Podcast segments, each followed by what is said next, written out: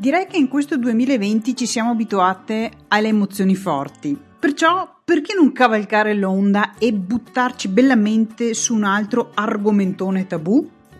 Sì dai, buttiamoci. Parliamo di come suddividersi le spese in un rapporto di coppia stabile. Una coppia in cui mm, si hanno delle entrate economiche diverse. Questo risulta essere un tabù al lato pratico perché implica andare a condividere in profondità eh, l'argomento soldi e risparmi. E se hai ascoltato la puntata numero 23 di Donne che parlano di soldi sull'infedeltà finanziaria, beh, hai ben presente che si tratta di un passo che potrebbe, per carità, ipoteticamente potrebbe, scoprire qualche altarino mh, mm, scomodo, diciamo.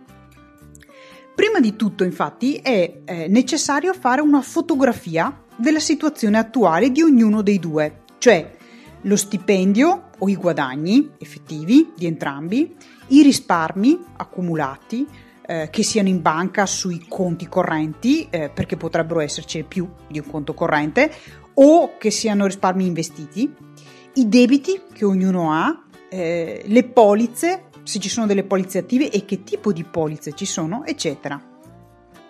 Si tratta in fondo di aprirsi veramente l'un l'altra, onestamente, non per giudicare, per carità, ma per avere un punto di partenza chiaro e condiviso. Tieni presente che, anche se siete una coppia da tempo, non è affatto detto che abbiate lo stesso approccio verso i soldi e, non è affatto detto che abbiate eh, perfino la stessa visione su questo argomento. Succede di frequente che gli uomini abbiano una visione di lungo termine ben diversa da quella delle donne. Io eh, l'ho visto veramente spesso nel mio lavoro. Parlando poi di entrate, eh, se nella coppia i flussi sono ben diversi, eh, ma, ma, dividete le spese 50-50, eh, significa che uno dei due sta magari usando tutto il proprio stipendio o il proprio guadagno per contribuire ai conti, alle spese condivise, mentre l'altra persona ne avanza ancora un tot per spese extra. Se poi avete anche un conto condiviso in cui confluiscono tutte le vostre entrate, l'altra persona avrà accesso totale alle risorse, senza che ci sia una suddivisione in relazione alle reali disponibilità dei singoli. Ciò che sarebbe corretto fare per ehm, proteggere chi ha entrate minori e la stragrande maggioranza delle volte purtroppo è la donna che ha entrate minori, ehm, è sommare le eh, reciproche entrate e calcolare la percentuale che ogni partner copre di quel totale. Poi eh, calcolare tutte le spese eh, condivise e usare la percentuale che, che abbiamo identificato prima per capire di quanto ognuno eh, è responsabile. Esempio, felice coppia Goffredo e Cassiopea, classici nomi che incontriamo tutti i giorni. Allora, Goffredo mettiamo che guadagni 42.000 euro all'anno, ok? E Cassiopea 28.000. In totale le loro entrate complessive sono di 70.000 euro, quindi buon tenore di vita. Goffredo quindi, se noi facciamo il calcolo, eh, ha il 60% delle entrate e Cassiopea il 40% di questo totale di 70.000. Se le spese condivise eh, che hanno eh, sono di, mettiamo, 1800 euro al mese, il 60% sarà a cura di Goffredo, visto che le sue entrate rappresentano il 60%, circa quindi 1100 euro più o meno. E il resto, più o meno 700 euro, a questo punto dovrebbero essere a carico di Cassiopea. Questo suona tutto molto giusto, molto bello a prima vista, abbiamo diviso equamente. Se però vogliamo andare un po' più in profondità, potremmo anche notare che molte delle voci di spesa di una donna sono più alte e non dico perché eh, una può avere le mani bucate, essere una shopaholic, quelle che eh, non, non sanno contenersi e quindi spendono e spandono. No, no, no. Sto dicendo che i prodotti e i servizi specifici per le donne hanno costi più elevati. Tu hai mai sentito parlare della pink tax?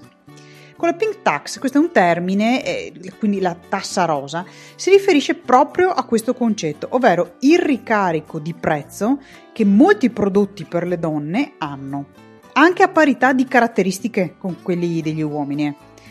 Facciamo un esempio, i rasoi, i rasoi quelli più basici, quelli usa e getta con una lametta singola. Al supermercato, se ci fai caso, ci sono i rasoi blu per gli uomini e i rasoi rosa per le donne. Ma se, se guardi, i rasoi rosa costano di più? Perché costano di più? Sono identici? Costano di più perché sono rosa? Non si sa. Ecco.